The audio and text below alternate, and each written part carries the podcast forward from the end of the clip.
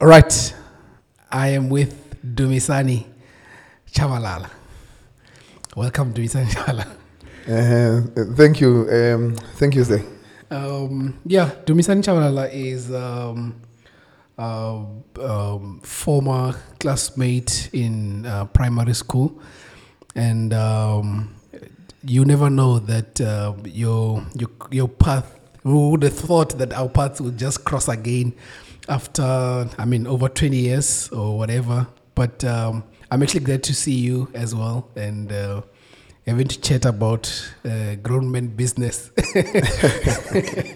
Hence our conversation before of um, how it was in in uh, primary school and all those stuff. Or maybe just to maybe we can just start on our primary school. How was it uh, being in a boarding school for you? Okay, no, thanks a lot.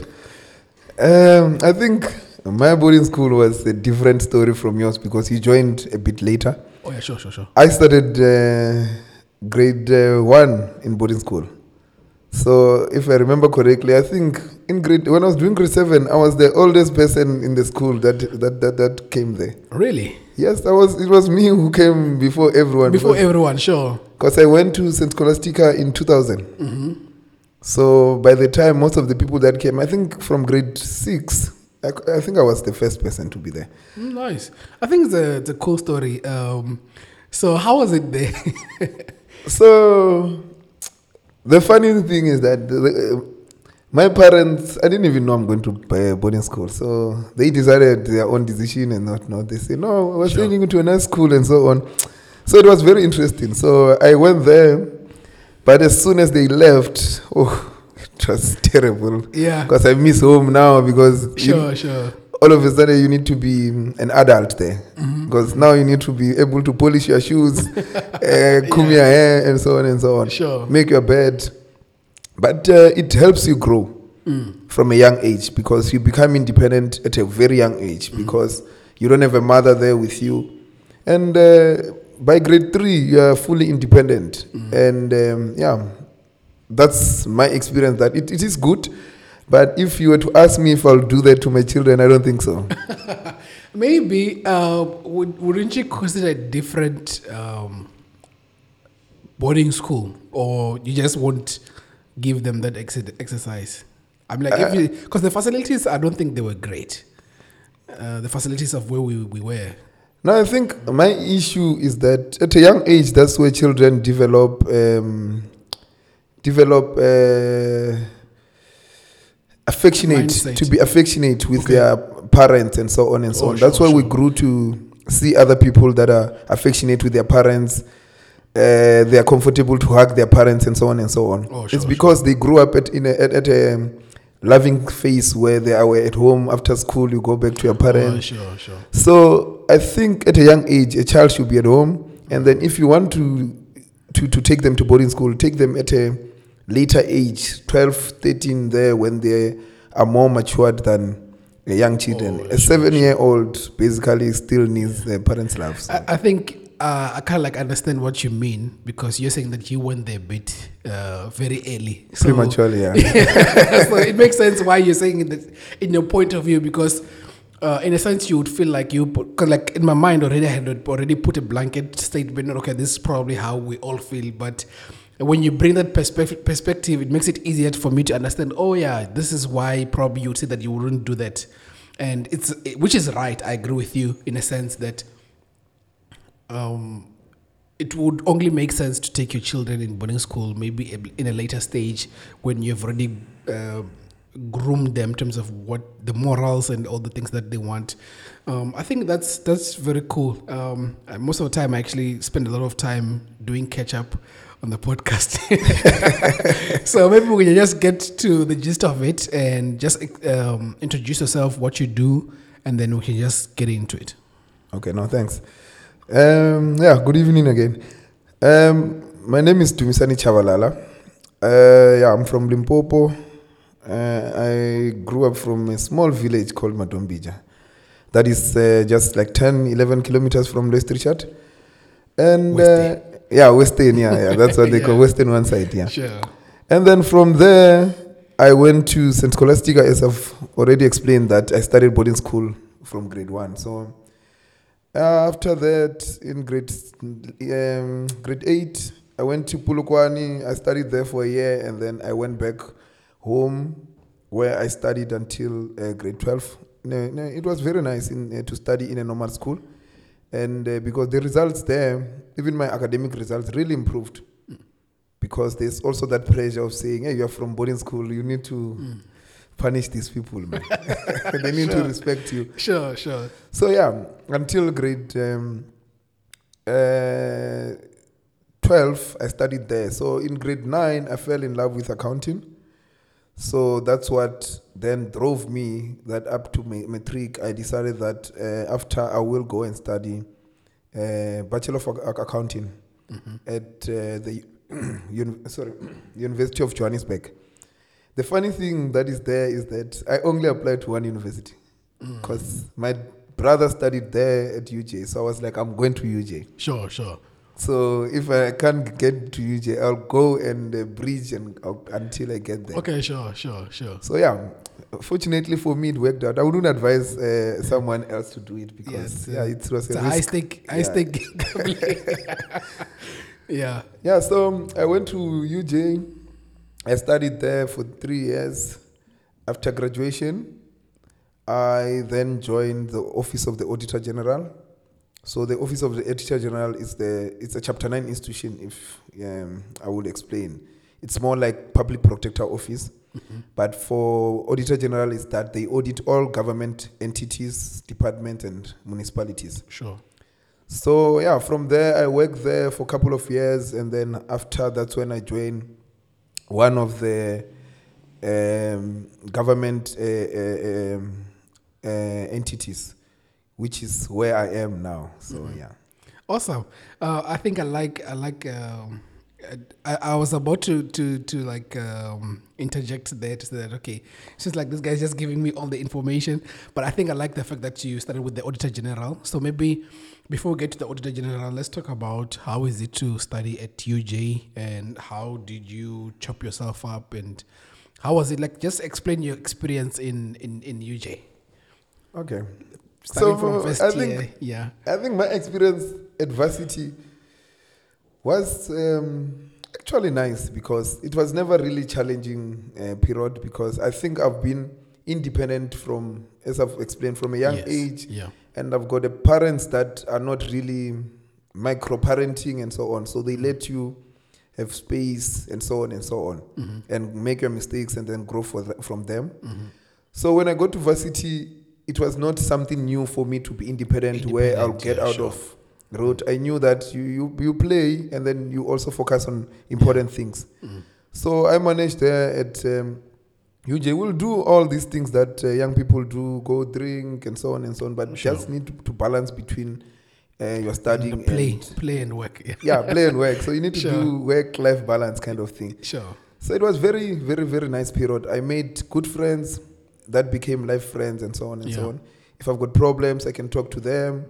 And we've given each other opportunities and so on. Mm-hmm. And some of them, fortunately, I ended up working with them uh, at, the, at, the, at the Auditor General and so on. As much as I, most of them, I, because I left early at UJ. So I also opened But, uh, doors for them. does, yeah. does that mean that you finished the record time? yeah, yeah, definitely. I finished yeah, uh, uh, the degree in the record time. Oh, that's actually beautiful. Um, maybe I'll just I'll just stick on that as well. So you can just tell me your principles, what you were doing, uh, because uh, uh, let me expose myself. I didn't finish record time, so um, I don't want I don't want to make this story about me. But I didn't finish record time, and there was things that I was doing, which couldn't add up to what you uh, to finishing early right? So but the, for now this is not about me. So i just want you to tell me like how did you how were you managing your time? Maybe in detail what were the things that you were doing um, so that at least it can help someone who's uh, who's doing account bachelor in accounting. Uh, maybe they can just use the same principles that we're using.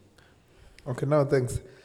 So basically, I know that uh, uh, not all shoes will um, basically fit everyone.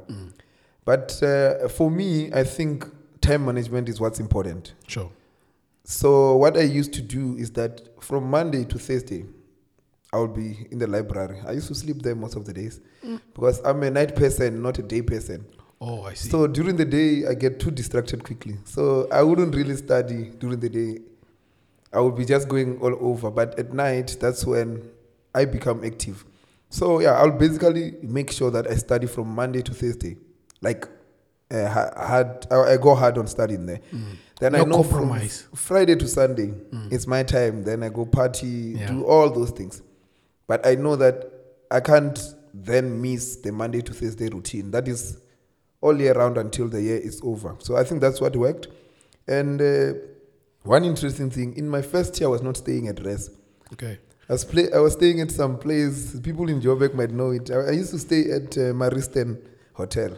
I think I, I've heard of it.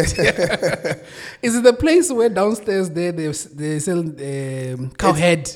Yeah, yes, yes. That's the place. Yes. Yes, I think I once went there uh, with a friend of mine. Yeah. Yeah, so the, that that so it's a hotel that turned into that they turned into a rest. So in our years, I know now they closed it. So at the at the bottom there there was a bar at okay. the pool area. Sure, so sure. Basically alcohol is there, so it's up to you whether you study or not. So I used to pass there every day, but know that okay, it's during the week now I need to study. And then Friday, you know that Ziakala, and then yeah, we're Sure. good to go. So I think uh, the, the takeaway from that is that time management is what's important. If I can tell you, if you are capable of being um, admitted to whatever qualification that uh, you are studying, it means that based on the assessment of the university, they are, they are saying that you are capable of uh, finishing that degree in the set times and so on and so on. Sure. It is just now up to you how you manage your time to be able to to finish uh, your, your degree, because uh, there are people that pass well in matric but go struggle in university, not because they are dumb, but maybe it's because of poor time management. So I'll say the most important thing is time management. The other motivations, uh, I will be lying to you. I think that's that's beautiful. Um, and then what informed your self discipline? That I, I understand you're talking about time management. What what informed that self discipline to stick to Monday to to to Thursday? Okay, so for me, even in high school, I didn't really stay much with my parents. So I'll most of times be home alone and so on. So I think it's a routine that didn't really change because it's a strategy that I've applied it even from uh, uh, um, high school days. So it's something that for me came naturally. It's not something that I say I set and say this is how it should be done. I just thought it was common sense that in order to balance the two, I need to do uh, uh, uh, this. Mm, great. Then um, then you finish your your your time in uh, in UJ. Um, the do, is it the same thing with because I, I don't know how universities work because I was I was in the University of Technology. Okay. When you finish, you just either you, with your diploma you just go or you could continue with BTech. So when you're done with uh, accounting, do you now do honors as well? Or So, so basically, if you look at it, so there's uh, in, in, in, in, in traditional universities, they'll have a diploma, and then they'll have a degree, and then the degree is equivalent to a BTech, and then there's honors. So for me, after a degree, I left, and then I attempted at UNISA. Oh, you know, starting working, hey, the discipline was out of the window now because Sure. there's that little money that you're getting and so on and so on. Sure, sure. Thing- things went um, south and so on on the studies. So at some point, I decided let me take a break. Sure. And uh, at some point, when my brains are back and my focus is uh, in place, I will go back. And uh, which, yeah, I have decided that um, uh, I'm, I'm back now. I'm uh, uh, doing something. And Yeah. then, Okay. um, I'm also considering uh, doing a, a second uh, degree from first year, but yeah, it's something that now the focus is there. The um, young professional thing it's getting out now. I'm just I'm just trying to focus now. Yeah. Okay. Uh, would, do you mind disclosing what you want to do, or something that you're just keeping it in the pipelines for yourself? Nah, I think there's nothing really hectic, but yeah, the work that I do, being in the um, procurement space and contract management, so basically it means that I work with laws and so on most of the time. So I thought clearly uh, uh, I can do well if I go do my LLB and so on. So Mm-hmm. it's, it's, it's, it's so basically uh, life and career uh, is driving me to towards uh, LLB. So that's why I want to do that. Makes sense because uh, when I was doing my research, procurement, uh, I was like, okay, this sounds like because when you told me, it sounds like some auditing stuff. But when I'm read when I'm reading, I'm actually finding out there's like a lot of laws section what what what. I'm like, okay, which one is which? Is is this law or is this auditing? But it makes sense when you say that um, you want to do law because um, it seems as if you, in order to, this is an assumption, by the way. No, no, it's good. Yeah. Yeah, so which- which means that in order to do your work as a procurement contractor or agent, you need to kind of like know the laws of how contracts and all these things work. Okay, so let me. Um, so how uh, mine come about? How an accountant then become in such a space where you deal with laws and so on. Sure. Um, it goes back to the office of the auditor general. So what happens is that the office of the auditor general hires accountants slash auditors to be auditors. So what you are required to audit when you are there, you audit the financial statement, how the financial statement are prepared, and so on and so on, whether they are in line with the uh, uh, acceptable standard, whatever that is applicable, whether IFRS and whatever that is the GRAP. What is IFRS? IFRS is just an accounting uh, um, Jargon. a body that uh, regulates Okay, the, the, the, okay. the standard. So it's like there is a framework that guides how financial statements should be prepared so Sure. that for To be able to be tracked back. for Standard. for comparability so that it doesn't matter which entity you are in the users should be able to read the financial Oh, statement I see. Yes, yes. because yes. if I just go and present my own thing there, my own thing there, Yeah. it will be difficult to compare apples with apples. Sure, So sure. there, yeah, that, that that is basically that. And then, so in at Auditor General, there are three phases. You audit that for financial statement, and then the second thing you audit the performance information that they record. So it's service delivery kind of environment where they say, "I'll deliver ten houses." Then you go check when they report, they need to report how many houses they delivered. Then you check whether they achieved those 10 houses. If they didn't achieve, then that's when you will say that department is struggling. And then the third thing that you do is um, you then audit compliance with laws and regulations. And that is where SCM come in. So you need to then, then go now and say, did they comply with SCM regulations when they spend the money that was there? So when you go there, S- SCM meaning. supply chain uh, management. Okay, okay. So that is procurement. So Sure. you go there. That's when now you need to go as an auditor to then answer that question of saying, did this entity comply with laws and regulations? Then you need to go there and check. Yes, a contract that is there. It was to say they are going to buy uh, tables. Did they then follow the laws that regulates how the government money should be spent? Then when you go there, you go there, you say, no, they didn't take out a tender. This process doesn't comply with the um, Section 27 principles, fairness, competitive, because they just approach one person. So that's when you go there, you say, no, they didn't follow. That's when you come and say, no, it's regular because it's not in line with the laws and um, regulation. When you go then report, you say, no, that entity didn't comply with laws and regulation. Mm. So that's how it become about. So you, you you do that for quite a number of years. You end up understanding mm. those laws that are specific to that, mm.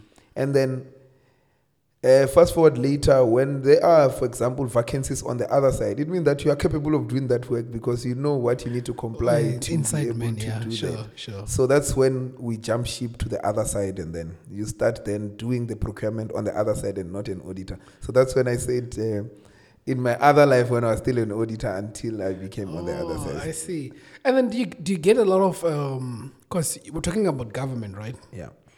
Um, when I talk about corruption, right, on the side. But for now, do you get like a lot of situations where the stuff that are done which are irregular, and then how do you compensate for those irregular, irregular English? Irregular expenditures. You get what I mean?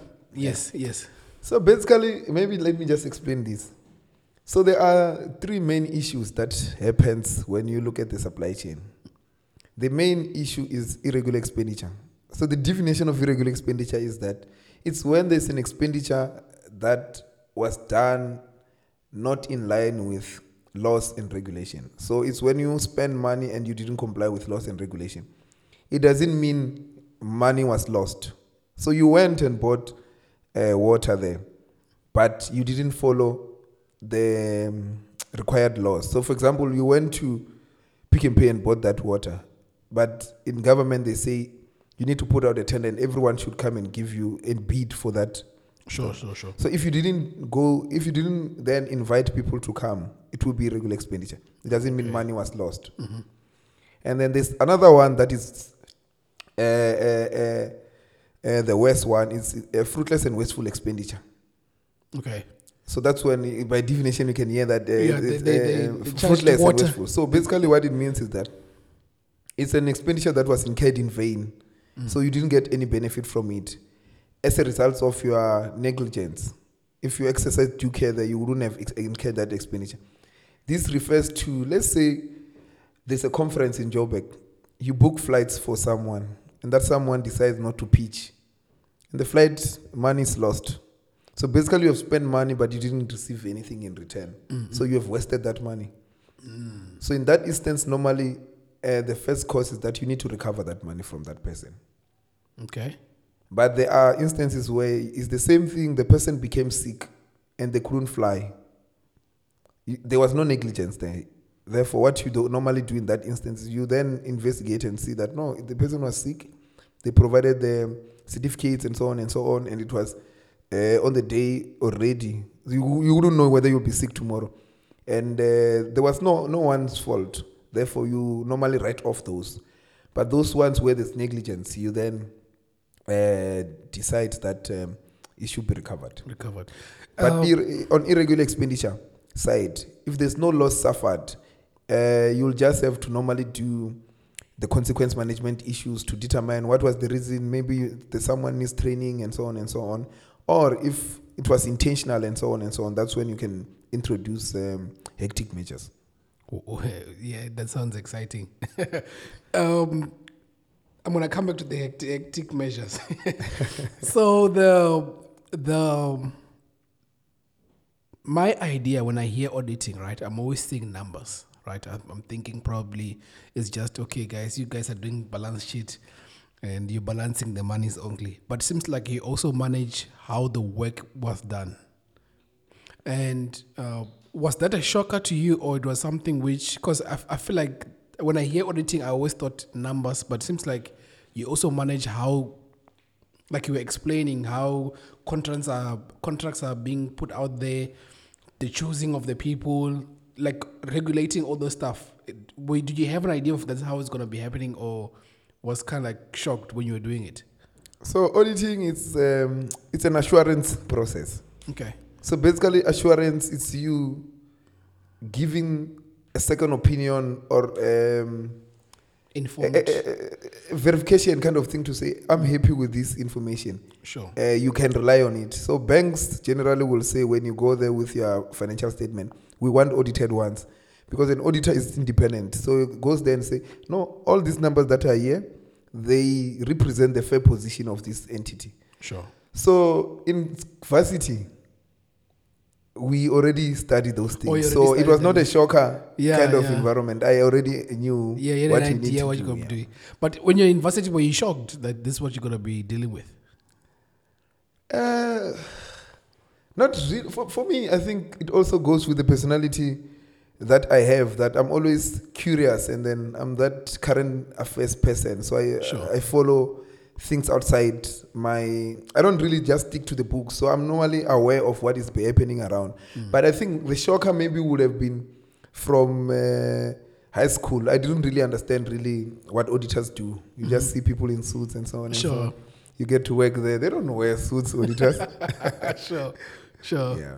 Oh, interesting. So w- when it comes to the hectic measures, um, when I was when I was finding out that apparently there's sheriffs which, which are involved to making sure that things um, are done properly. And what do you do? What what is what is what is an example of a hectic measure?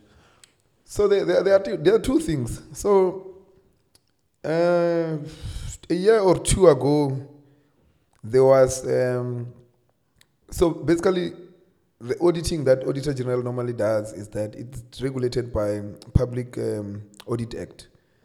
So it was amended to give them uh, power and teeth, basically, to then ensure that whoever they're auditing actions the, the, the, the, their audit um, recommendations. So you'll go there, for example, you find that there was a bridge that was supposed to be built, it was not built, or it was built poorly. There will be recommendations to say this is the action that you should do. They'll give the accounting officer of the of that department. The accounting officer is more like a CEO of the department to say, no, you need to implement consequence management to ensure that whoever was responsible uh, pays for this. So it might be recovery, it might be disciplinary action, and so on and so on. Then you come back, and that person said, ah, auditors, I don't, I'm, I'm not going to do it. Then now they've been given power that they can come back and say, no, that person didn't take action, and therefore uh, they can do other measures, for example, to attach their pension and so on and so on, that they need to cover it personally because they decided not to uh, do their job and uh, implement consequence management. So, yeah, those are the things that have been done, which is a good, positive uh, move. Mm. I think before I get to the, this question, I will remember it. Uh, it's a very good question. Uh, maybe we can just get into the procurement side of things. I think when you ex- you explain auditing right right now, right? So let's get into the procurement. So um, I think you explain you go, you said you're going to explain why you left auditing to procurement, like what what caused that that change. No, uh, remember, as I've told you, that I, I audited for a couple of years, man. If, Sure, sure. Not for, it's five years or something. Mm-hmm.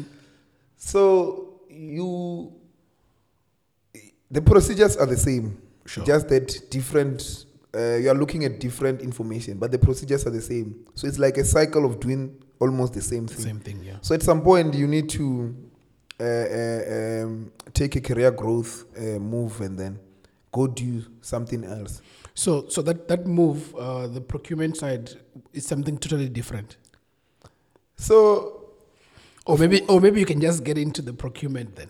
No, no. What, what- what happens is that it's not that it's different. As an auditor, you only look at a certain part. But once you are doing something uh, yourself, there's more details that you need to do, the smaller details. But as an auditor, you only tick certain boxes. Okay. When you're on the other side, you realize that hey, there's a lot of things that I thought I knew, but I didn't know. So yeah, there is um, a, a- gap that um, uh, uh, auditors understand and the actual um, people do. Then that's when you then understand uh, their frustration when you are asking questions because they have a lot to do there. It's not just the end product that uh, happens there. Okay, so so now you you get into uh, procurement. Um, what do you do in the procurement?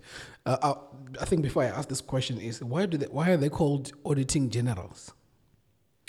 So the reason Is it it's because called you're a Auditor general? General is because that's the supreme audit institution. So that's the biggest audit institution in the country. Okay. So that's why they call them supreme um, uh, audit institution. So The big guys. each and if not all countries have their own supreme audit institution.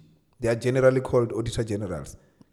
So it's like in other countries they'll call um, kind of the chief justice as at, uh, attorney general kind of environment. Oh, okay, sure, that's why the chief justice is called chief justice because that's the The highest, uh, judge in the country. Sure. So yeah. Interesting stuff. Um, so yeah, you, you, so getting into the pro the procurement. Um, what is it like? What do you what do you do there? So basically, when you are in that space, you don't uh, really do specifications and stuff and determine. So what happens? The process of demand management starts from the project manager or someone who is in the line department will then uh, determine the need that okay you have got KPIs that uh, we're going to deliver one, two, three service and so on and so on. You identify that we are going to need to build a bridge somewhere.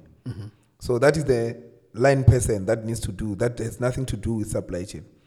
So they will determine there. They will know we need a bridge.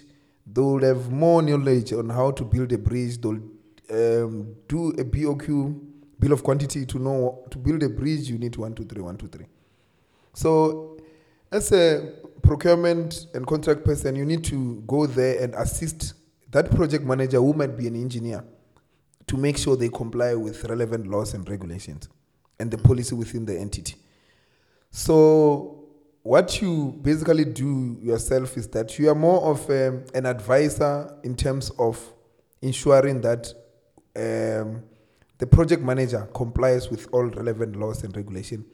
So you give that assurance to that person to say, uh, you need to comply with one, two, three, and then to ensure that when the tender goes out, you are the one that should know the tender tendering process how it should go. The person will give you what needs to be done. Then you assist them to do a tender document. Oh yeah, now now the light is on on my end because um, does that mean that you work with quantity surveyors? Uh, yeah, you work with different um, different people. So if uh, the field, um, if, the, if, if if whatever that needs to be procured is in the space of a quantity surveyor. For, for, for, for, for example, I've worked with uh, electrical engineers. Sure. I've worked with um, different types of engineers that, um, based on the needs that they need to do. Sure. You work with um, communication people that needs to procure your printing documents and so on and so on. Procure training. So you work with different. Or you work in different sectors in within the uh, your within your your space of work. yeah. Yeah, I think it's interesting. I think uh, for me, I was just trying, kind of like pushing you to where what I do, which is uh, electrical engineering. So it, it, when you said that, okay, you make sure that it, the plans, um, the the manager sticks to uh, the process without having to to to do any kind of fraud or maybe shorthand themselves. No, basically, what you do, what I would call it, is you guide them through the mm. process. Sure. So basically, they will know the technique, what, what needs to be done.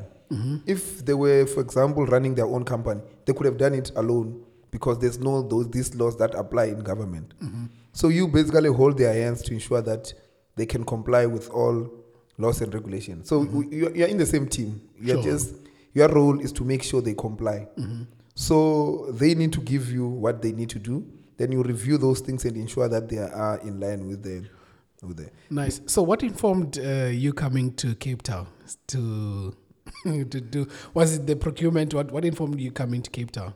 No, basically when I came to Cape Town, I was still working at AG. Even when I came to Cape Town, I was still working at AG. I Sure. just moved to offices. I was still working there.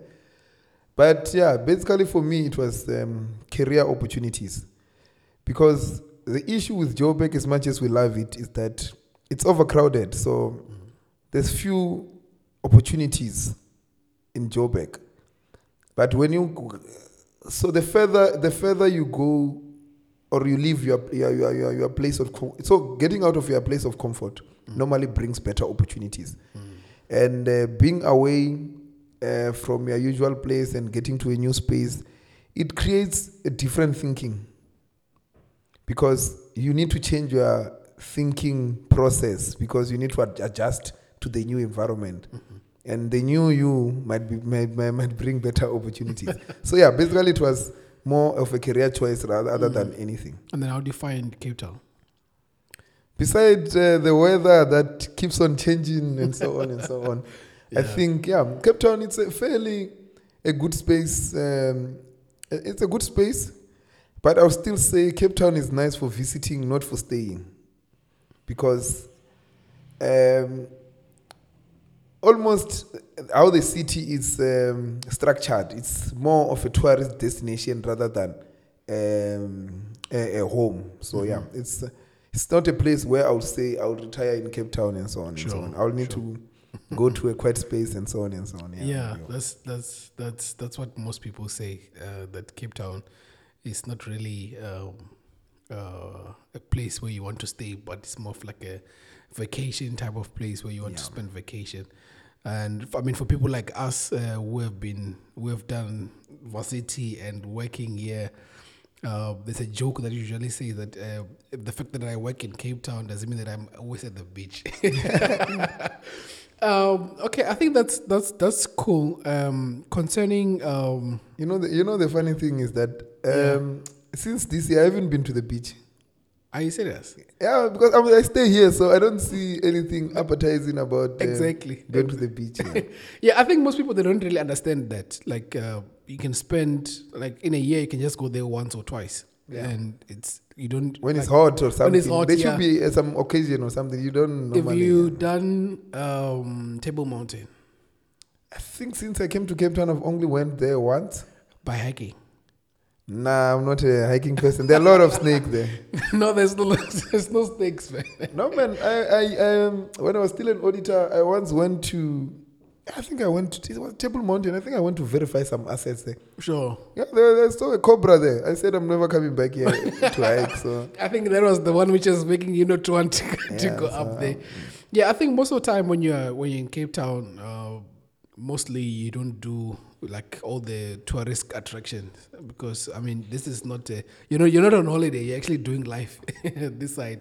that is true. That is true. Yeah. People that are in Joburg also there are a lot of places to see in Joburg, but the people that are there don't know those places. Exactly, exactly. And and usually people say that uh, I know your your town more than you. No, that's So maybe getting into um, I, I don't know if we're finished. Are we finished with the procurement side in terms of what you do?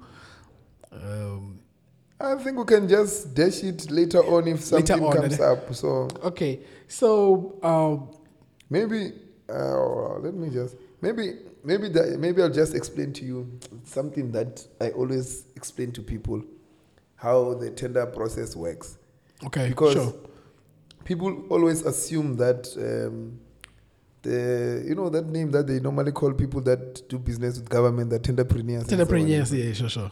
That's I don't really like that stereotype that people do uh, give because it's more disrespectful to the people that are doing business with government Okay, because there are genuine there are corrupt people that do that do their corruption which which, which happens both in private and public sector. You can't really single out one um, sector. Uh, if I give you, f- for example, an example, if you look at um, big corporates, let's say, for example, all government entities need to use a bank account. okay, Do you know that um, bank accounts are also through tenders? For them to make a bank account, because there's no one bank, there are a lot of banks. oh, sure, sure, sure, sure, So they need to then go on a tender process, and banks needs to tender.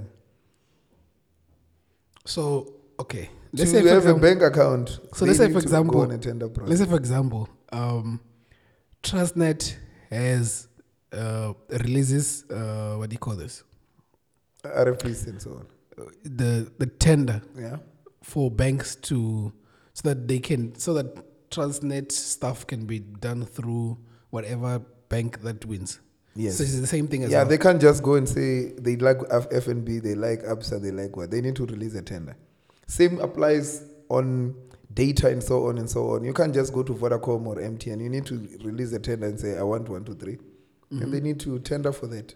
and that's more of like a contract as well, right? Yeah, no, it's a contract. Most of banks, I think, if I if I'm not mistaken, the maximum you can do is five years. They need to do five years, and every five years go back to the market again for banks to tender.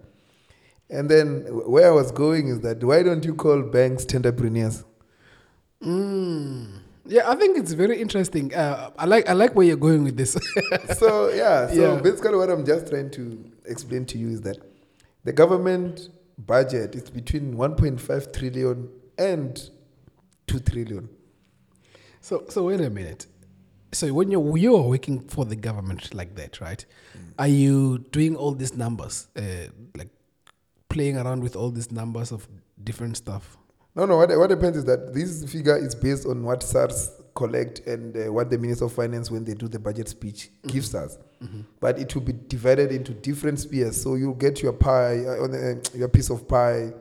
So you won't really work. That 1.5 trillion doesn't go to one entity. To go to different. But if where, where I was going is that if you are going to spend 1.5 trillion, where where should it be spent? It means that it goes to businesses. So who wouldn't want to get um, a share of that money because that is big, that's that's a big uh, biggest contributor to the economy. So there's nothing wrong to do business with government as long as it's uh, on board, in line with it's all, fair, yeah. uh, in line with all regulations and so on and so on. I'm not sure if you're at liberty of talking about Prasa. I think there was a time when I saw you doing some Prasa work. nah, nah, I can't because of confidentiality, Oh, confidentiality. Oh, so- okay, Because when you, when you audit an entity, you sign what we call uh, NDA. declaration and so on and so on. Sure. So you need to then uh, sign and commit that I'm not gonna Disclose. disclose and so on and so. I don't Sure. have money. If if I had money to to pay for the lawyers to when I, I am sued for Yeah, disclosing sure. that, yeah. But yeah, unfortunately, I can't talk about the detailed information of any of the entities I audited. But yeah, I was uh, privileged enough to audit different uh, departments, national, provincial, public entities, and also uh, municipalities and so on. Yeah, but you get to learn different aspect of it. Some of the times you do understand their challenges and so on and so on. You look at the media talking about something, you're like, "Eish, I wish I can comment. Sure. But oh, but, but you you can't really comment because you've already done that. Oh, interesting stuff. Uh, because I mean, like, um, okay, let me not push it. I can't keep on talking about Prasa as if. so, so when you're working for the government, like, maybe we can just start talking about corruption because this is what I wanted to talk, ask you. I said I'll ask you later, right? In terms of corruption, because um, how how much if if you were to if you were to gauge in in in, in percentage wise right? How much of corruption do you think is happening in percentage? Like maybe according to you maybe sort of, in the in the nation or maybe according to what you have worked with and like okay i think i've seen um, 75% of corruption or it's actually lesser than what people think it is? So the issue with corruption is that you only become aware of what has come out. You don't know what didn't come out. So you can only basically let's say you are looking at one rand and you only assessed uh, 30, 30, 30 cent. You're only going to know what you can only be sure about the 30 cent that you look at. The 70 cent you can't really say anything. They might be or they might not. So, but uh, obviously, using um, uh, uh, extrapolation method, you basically say, okay, on the issues that I've looked at, thirty percent of them have issues. You just then extrapolate to the whole population and say, okay, it means that in the whole population, thirty percent uh, it's it's corrupt. So definitely, it might be more than what uh, we know, but yeah, it's it's it's in both pu- public and private sector. So the issue, if we need to tackle it, we shouldn't um, ring fence into government. We need to uh, look at why is our country corrupt? Is it maybe the values that we have as a, as as as a country? If it is that, then we need to then look at instilling the integrity within our children and our our our our our our, our citizens so that everyone plays their part and understand that is wrong because if you repeat the same thing without addressing the issues people normalize doing what is happening it doesn't matter whether it's wrong or right but because it has been normalized people will think it is correct so both private and, and, and government, there are uh, issues. If you look at your Steinhoff, that is private entity. There are a lot of there's a lot of money that was lost there. So it's just that in private sector, it is difficult to know the corruption because they are their record are not that public. decision making yeah process and stuff yeah The, the laws that apply to the government don't apply to them. So the only time we find out is uh, when someone whistle blows and so on and so on. But in government, because of uh, the transparency, Transparency, that yeah. happen, it's easy to to to to, to identify issues. Oh, that's that, that's int- that's very interesting. And then with with that said, would because I'm trying to get a, get an, an idea from someone who's actually because corruption is something that everyone just throws. a- It's a word that everyone just throws around, right? So if we were to give a percentage out of hundred, okay, there's hundred percent um, corruption in almost every deal, or there's thirty percent corruption that I have encountered in my work. So what what's your feel uh, on that? It's difficult to give that figure. Sure. because eh, every situation it's unique from the another one and so on and so on. Because it's it's it's it's even difficult. That's why not all irregular deals are due to corruption because as i was told you it's when you don't follow laws and regulations. Someone might have just made a mistake and not follow something. A therefore it doesn't re- result in corruption because they didn't really have an, an intention of stealing or doing fraud and so on and so on. It's it's it's it's where let's say for argument's sake national treasury says um, advertise a tender for 30 days. You go there you advertise it for 15 days Mm. without necessary approvals. When auditors come there they will say it's irregular expenditure. But there's not really corruption there. It might have been someone that didn't know that you need to advertise for for, 30 such. and then you go to the same space someone intentionally there and went there fraudulently did things and so on and so on and that is corruption Mm, interesting. I, I think um, the reason why I just want, I was just trying to press a bit on, on corruption is because it's what it's like the next buzzword that everyone likes talking about. Other than the government is corrupt, the government is corrupt. So I think maybe the way that you explain it, it's also bringing in light that there are procedures that are supposed to be done, and uh, maybe some other people are, are eating in a different way, but um, it's also still corruption. But in the in the sense of corruption, it's not just corruption. There's also human error that's also happening. Yeah, human error can be corruption. So, but the corruption is- there. In, Okay. in, in, in as we, we, can see, we all watch the, the Zondo Commission. People are in cause. They are convicted people. You saw on COVID um, uh, PPE scandals and so on. There is there, but to equate all the regular expenditure that reported that that is all corruption, it would be wrong because in terms in, in that there are those irregular expenditures that are not due to corruption but due to error and so on and so on. Sure. Interesting stuff. And then, um, how did you get? Uh, not how. Um, where does your love for food comes in and cooking? I, I know you like uh, your your meat and stuff. Where does that one come from? The, the funny thing, I don't eat a lot. The funny thing. So what happens is that um, I love traditional food. So because I love traditional food, I don't always get what I want, especially in Cape Town. It's very difficult to just go uh, on the corner and get whatever you want. So that from that, it forces you then to Oh yeah, go buy and cook for yourself. Sure. And the more you do something, you fall in love with them Sure. with that. So hence, uh, uh, I normally cook different uh, things.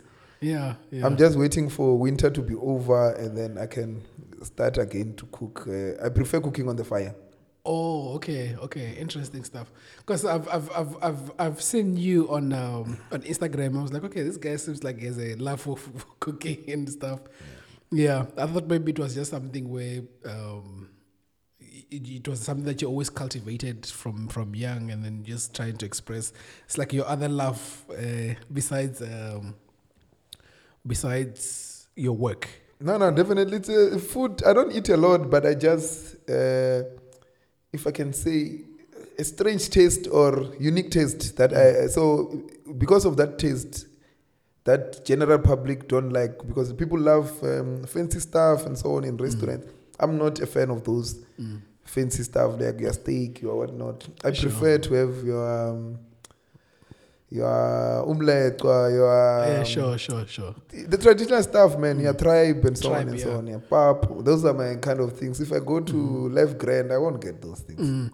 And then, um, I, I mean, uh, when you when you get to social media, yeah, I, I know you said you, there's something Twitter uh, to get on that. Are you on Twitter yourself? Yes, yes, I am on Twitter. And then, uh, what's your issue with uh, with uh, Twitter? Um, So yeah, so what what happens with Twitter? Twitter is not a bad um, platform, Platform, on yeah. its own.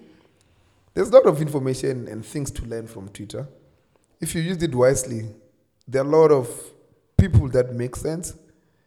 There are a lot of accounts that when you follow, you get um, um, you learn current affairs. current affairs and so on and so on. There are people that are responsible when they tweet. However, the Twitter is also toxic. people uh, use Twitter. Other people use Twitter to fight their own demons and so on and so on. There are people that get happy by hating other people and so on and bullying other people. So it is toxic if you overconsume it. So you need to protect your peace, consume what you only want, ignore people. You don't need to respond to every tweet that is there. Those are strangers, man, that you don't even know. Uh, when you are walking around, you go there and uh, confront everyone on the road.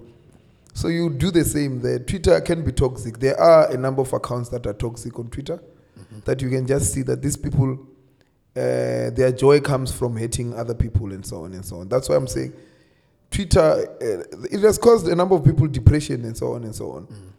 But maybe it's because of that they didn't understand that you don't need to uh, respond to every idiot that is there. Try to stay away from sharing your personal uh, issues on Twitter and so on because people tweet for likes. They generally they come and make your story a joke and so on and so on.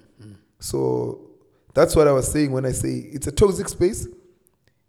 If not used well, it might then um, worsen your situation that you are in and so on and so on. But there are I can't say I can't live without Twitter because that's what I'm I'm a I'm a current uh, affairs person. I get a lot of early news on Twitter and so on, unfiltered news because when you rely on the media, they remember how someone says a story. A driven agenda.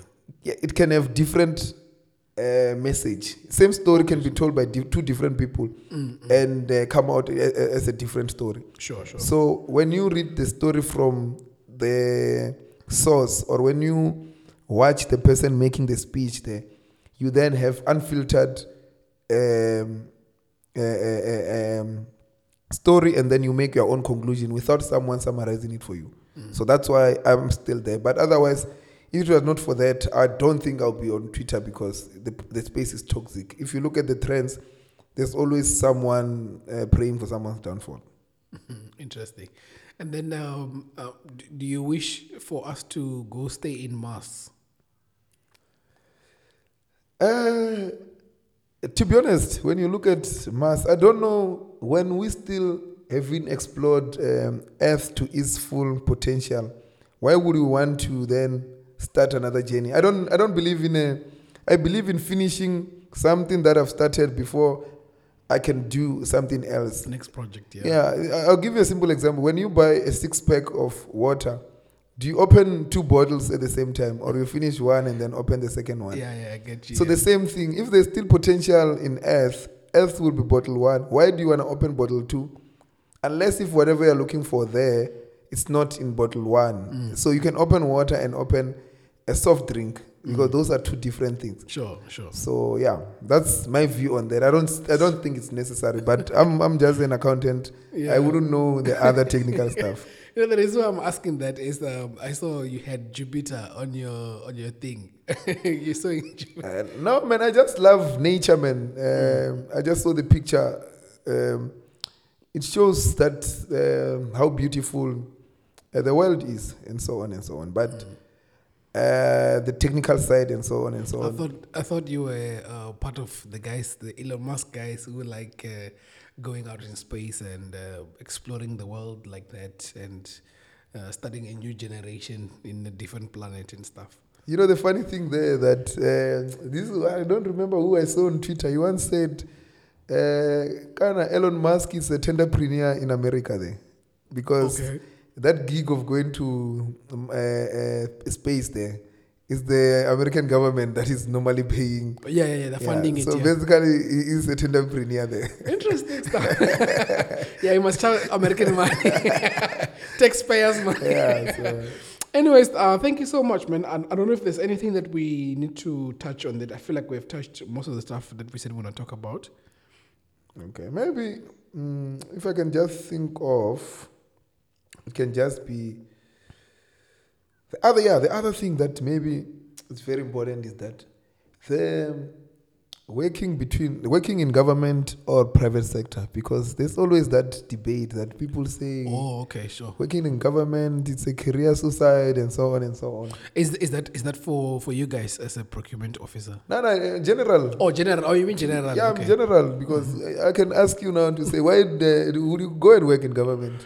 Most Um, probably you're gonna say. Uh, No, I think I think for me, I just need uh, the reason why I would go for government at this point is just to to see how things are done on the other end, and but I, f- I feel like uh, I can't I can't really have a lot of comment on it because I've not really worked in a government um, industry, but. Uh, uh, most of the time you hear that I don't know it's very slow in the government. People are not really doing anything, and it's like there's no work. And depending on where you where you're working, so it's like you just get your money, you get all your what's the word? You get your benefits and so on. the benefits, yes, the benefits, your house of benefits, car allowance, all those other stuff. So it's just for, for me just to see, okay, like to see it for myself, it will be nice. So what's your opinion on that? No, so that's one of the stereotype that, again, I feel it's disrespectful to hardworking government workers that are there. Starting from, if you go to public hospitals, there, those doctors are government employees. So if one goes there and say government employees are lazy and so on, you are basically saying even those people. So what I'm just trying to drive is that in every environment, there's always bad apples. But then it doesn't mean we should generalize all those things because there are hardworking government employees that work. Hence, other departments perform and so on, others don't perform. It is there. Even in pu- public, in private sector, there are companies that are being liquidated on a daily basis. But you don't then go and say public sector, um, I mean, uh, private sector people are lazy and so on and so on. So I think in government, it depends where you are. If you got get good leadership in the entity that you go to, you will then go do well. There is career growth there if you really do well because of the size of the government. There are a lot of opportunities within the space. If I give you a space, uh, I'll give you a space. Let's say even if it's in procurement, how many entities are procuring different things? So you can move around to different entities and, and, uh, and entities. The only downside with it is that uh, there's there's a slow growth in terms of uh, salary increases if you are stagnant in one position because you know there's always an issue cut cost cut cost and so on and so, Sure, sure. so that is the uh, maybe the downside. To get an increase you need to change jobs and so on and so on because uh, because of because of the size of of the entity so, but if you look at the other uh, thing that maybe for me gives me comfort is the level of satisfaction that I am contribution into building and improving the um, lives of ordinary South Africans there, not only the elite, but the smile that you have when you have delivered service to a poor community there, and then people just being happy for having um, having uh, sanitation and water and so on and so on. It's so fu- fulfilling for me those things, considering that uh, you are from uh, a village. So also the other thing that is developmental is that it's easy from the government's point of view because they've got enough budget to empower people to study further and so on and so on. Because if you want to study and your area of um, studying it's relevant to whatever entity you are in, they are likely to support you to study further and Sure. grow yourself, and therefore you can uh, uh, uh, uh, grow your career. And uh, lastly, the stability within uh, your life and so on. COVID has shown us that private sector is not always uh, green and so on and so on. Sure, sure. Because government uh, employees, not everyone was at home not working. We managed to work from home uh, throughout COVID. Even now, we are doing hybrid working and so on, and everything. The service is still being delivered. So.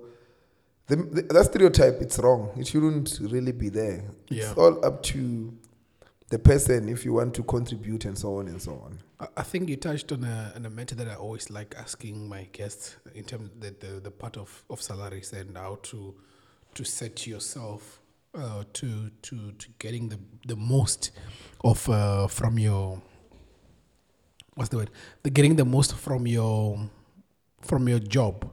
So what do you do in order to to to not only because it's not, it's not just about getting more money, but it also to set yourself career wise. So what what should what would you advise someone from varsity to studying studying um, uh, procurement work or auditing work in terms of how do they pace themselves so that they can they can get uh, the best out of the their career? Generally, uh, this doesn't only apply to my space of work. Everywhere, if you are a young graduate, you don't yet have responsibilities and so on and so on. Don't follow the money. Follow the job that will give expose you to more areas. Because you're from school, you don't really know much. Well, you'll you'll be shocked when you go out to the market. You realize, no, I don't. I thought I loved this. Actually, I love X and Y. So follow um, a job that will expose you. You're still young. At uh, from the age of you normally, if you let's say graduate 22, 23, 23, yeah.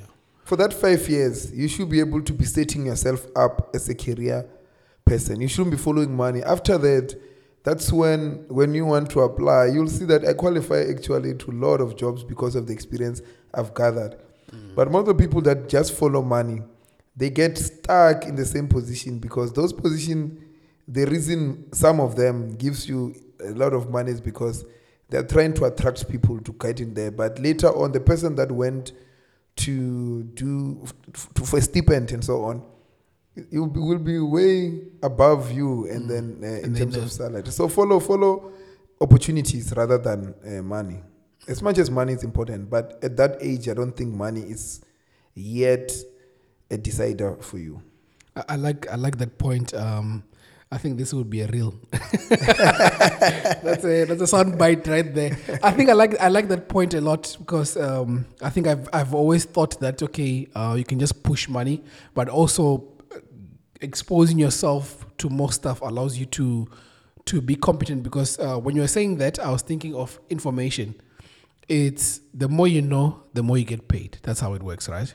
Yes. So basically, what I believe in is that my best assets that I have. You ignore all material stuff that are, are there. The best assets that you have, that even if no one can take it from you, is uh, your, your your mind and your knowledge. So what you do, acquire the knowledge, and then use that knowledge then to acquire material things. But the best investment that you can do for yourself is to invest in your knowledge. Awesome. Um, anything else? I, I, I, know I, it sounds so funny because usually I have like a lot of stuff that we need to talk about, but I know that there's also stuff that we said that we're going to talk about. So that's why I'm asking: Is there anything else that we need to talk about? So that in case we just um, make sure that we we we cover everything. If we don't, then we can just always have another one as well. No, maybe lastly, the, the one that is always close to my heart and it's very hurtful is the unemployment. Sure. Because we're currently sitting at uh, 33%, 33 point something. That means that the people, if 100 people are eligible to work, we've got 33 out of that 100. Okay, let's just say 10 wants to work. Three of those people don't have uh, a job. And the expanded definition, it's at 45%. The expanded definition of unemployment, Okay. it's at 45. Yeah, So because I think I, almost- I heard something like 60s and 70s. So is No, no, it's if you go to youth and so on and so on. Oh, okay, sure. But this is just general everyone. So the I normally work on the expanded definition. Expanded definition. So in the normal unemployment definition, at the 33%, they look at people that are actively looking for a job. It's someone who wakes up and say, I'm going to look for a job.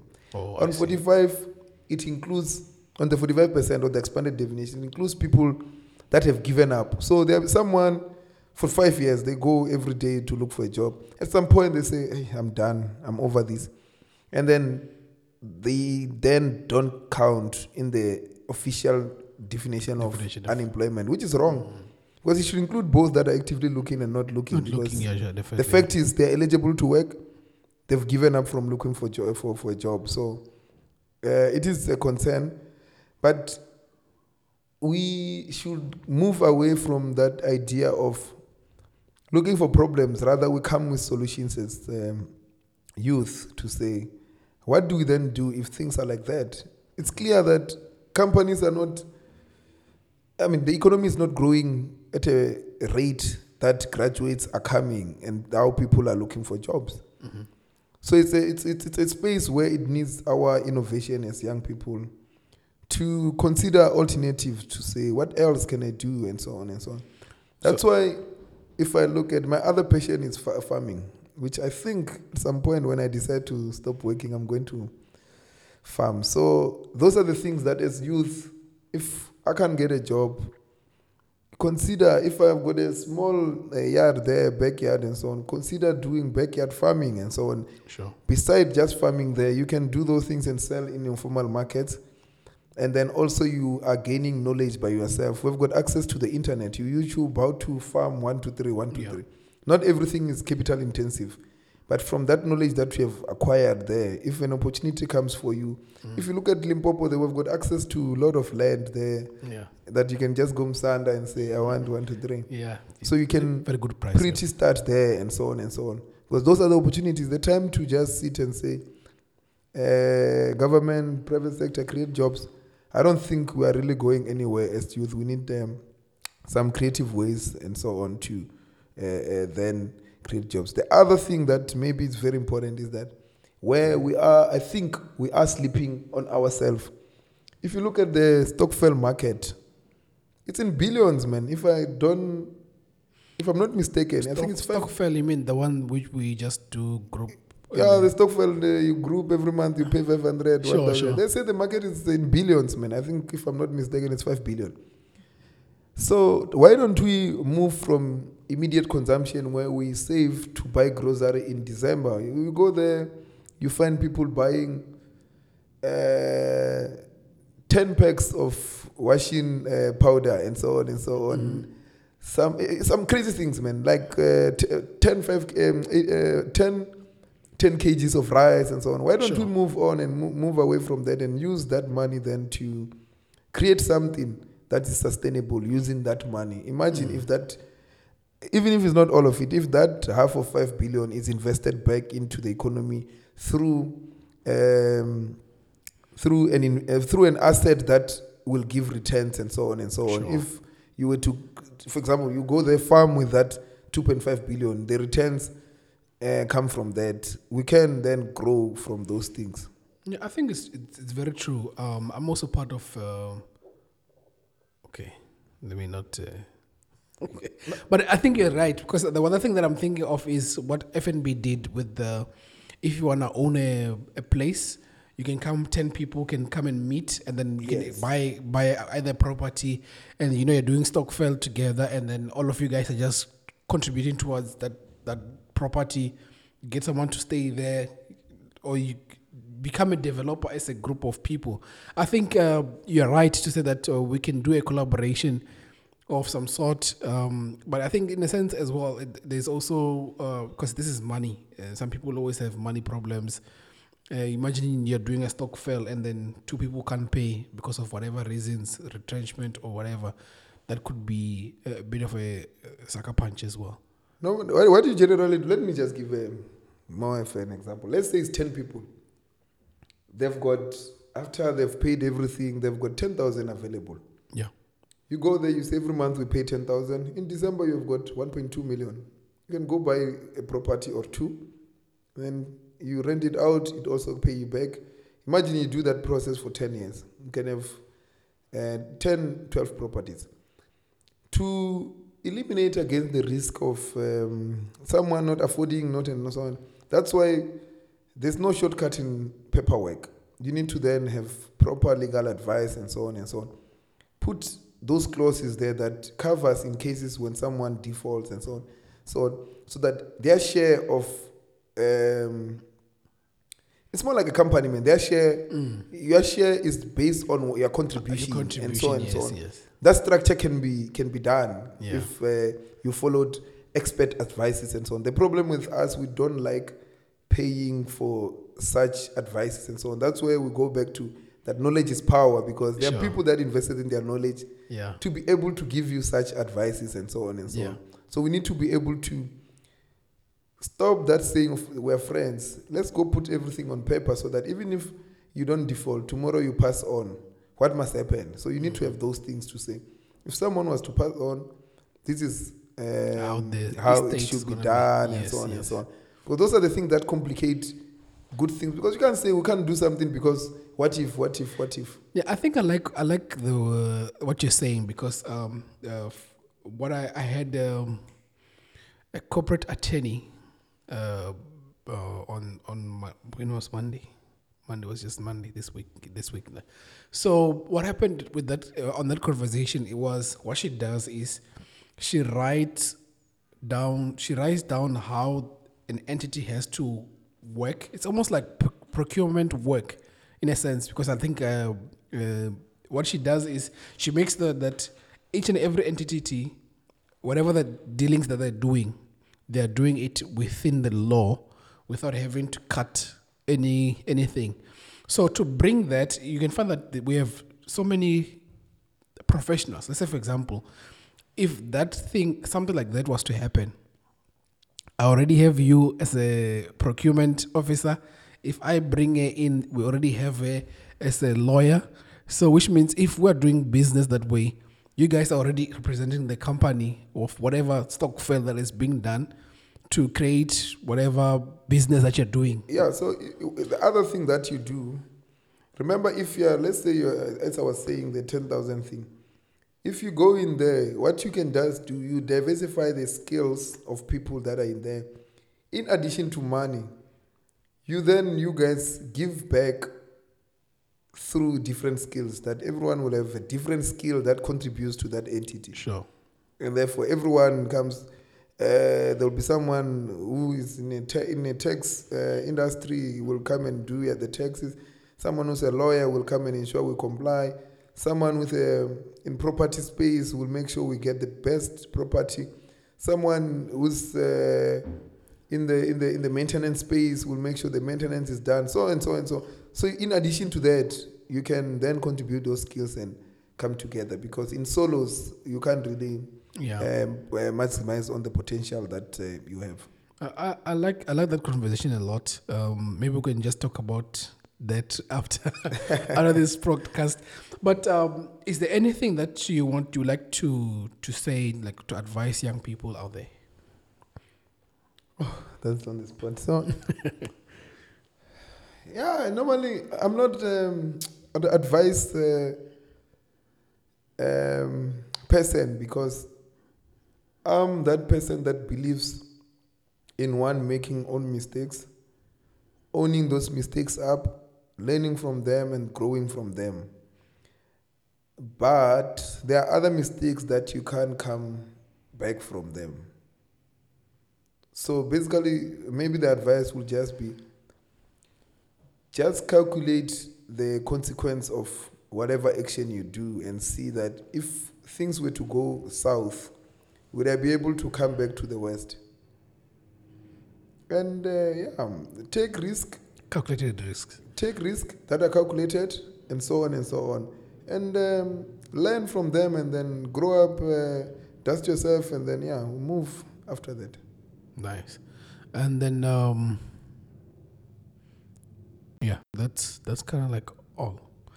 Thank you very much for coming through, man. Um, this was like uh, uh, a, it was a beautiful coincidence because um, just before you, I had like I was saying that I had an attorney who was a corporate attorney, and I see how both or both these things are linked as well, right? And um, yeah, good luck with your LLB. Um, I'm sure you're gonna be a be- very good lawyer uh, with some procurement skills as well, and you get all that guap, all that money to secure your children and your grandchildren. No, no, uh, thanks a lot. It's um, such a pleasure to be in such platforms because you generally share the little knowledge you have and then other questions and um, things you learn and the feedback you receive from people you learn from that and correct because one should be able to take constructive criticism and uh, learn from that and move on uh, yeah you keep working keep it uh, moving up? All right, that was Dumisani Chabalala, guys. Um, have a wonderful one, and I'll check you out on the next one.